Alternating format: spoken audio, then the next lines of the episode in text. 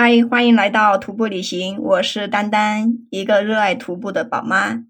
哎，我问你一个问题哦，你说咱们中国真正意义上的环球徒步旅行第一人是谁？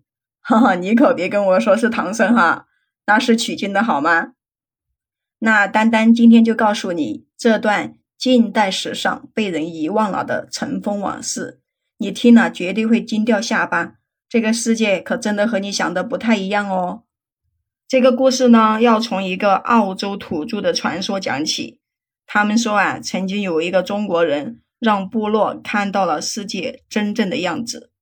有一个资深的驴友呢，也把这个传说带回了上海。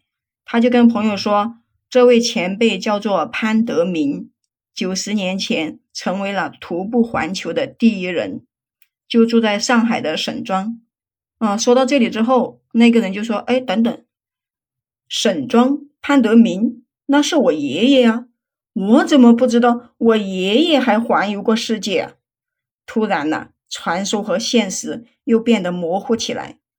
潘德明真的存在吗？今天呀，丹丹就来跟你聊聊这个故事。这位朋友呢，他找到了自己的堂哥，他堂哥就说：“啊，咱们爷爷不是个厨师吗？小时候天天在那个弄堂等你，一定是弄错了吧？”这件事啊，就这么不了了之的过去了。然后啊，一直到好多年以后，他们家的老房子要拆迁了，他堂哥在整理杂物的时候呢，就发现那些胶卷的底片竟然是印度的泰姬陵，而且照片上还有自己爷爷的身影。哎呀，那个潘德明的传说啊，一下子就涌了上来。他呢，就决定调查这件照片背后的故事。时间呢，回到了一九三零年，上海的火车北站挤满了人群。一个叫做“中国青年亚细亚步行团”的队伍正在这里举行出发仪式。这是调查组找到的第一条线索。当年呀，这个步行团就决定从上海出发，徒步穿越整个亚细亚，也就是现在的亚洲，然后到土耳其以后，再从新疆返回中国。步行团的口号非常的响亮，你知道他们的口号叫什么吗？叫做为东亚病夫雪耻。所以啊，潘德明当年就是参加了这个步行团。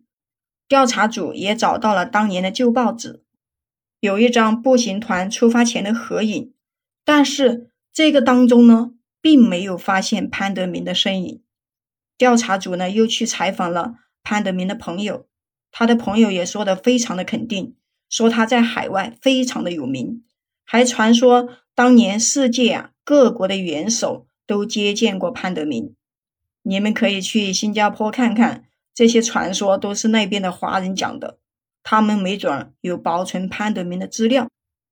所以在二零一四年，调查组呢敲开了新加坡国家图书馆的大门，老旧的报纸。就从那个放映机里面一张一张的被投影出来，果然，你猜怎么着？潘德明的名字啊，一次一次的出现在报纸当中。所以，潘德明确实就是九十年前的大明星。但是，潘德明是怎么来到的新加坡的？亚细亚步行团其他的成员为什么又没有出现呢？这个时候啊，新加坡人又提到了一条新的消息。听说几十年前，中国体育报也找过当年潘德明所有的旅行日记。调查组呢就赶紧飞回国内拜访体育报社。接着呢，我们就又听到了这样的一段故事：一九七九年，上海永嘉路派出所一个叫做季一德的体育记者前来拜访。他听说派出所要销毁一批陈旧的档案，想在这里面挖掘一下。会不会有什么老故事呢？接着啊，记者就发现了一张一九三零年的护照，这个护照上的人名就叫潘德明，竟然就在九十年前就已经去过了几十个国家。然后在护照的下面，记者又发现了三大本笔记本，你知道吗？整整有七八斤重。翻开一看，不得了，里面的内容啊，把那个记者都惊得目瞪口呆。他再看了一下封面，封面上写了几个字“名人刘墨记”，也就是好比当时的世界各地的名人给他的亲笔留言。调查组的小伙伴们就开始心跳加速，又在刘墨记这册子下面发现了一叠厚厚的书信。接下来的十几天当中，他们就像回到了一九三零年的时候一样，潘德明这个名字啊，也就从这些老旧的资料当中复活了。十年以后啊，一本叫做《环球旅行记》的纪实文学被作者撰写了出来。潘德明的传说终于也被证实了。九十年前，他真的环游过世界，世界各国元首真的都接见过他。你想想看，我们现在你说环球旅行可以说很简单，或者说你会坐飞机、坐船之类的，对不对？但是像他们那个九十年前多不方便呀。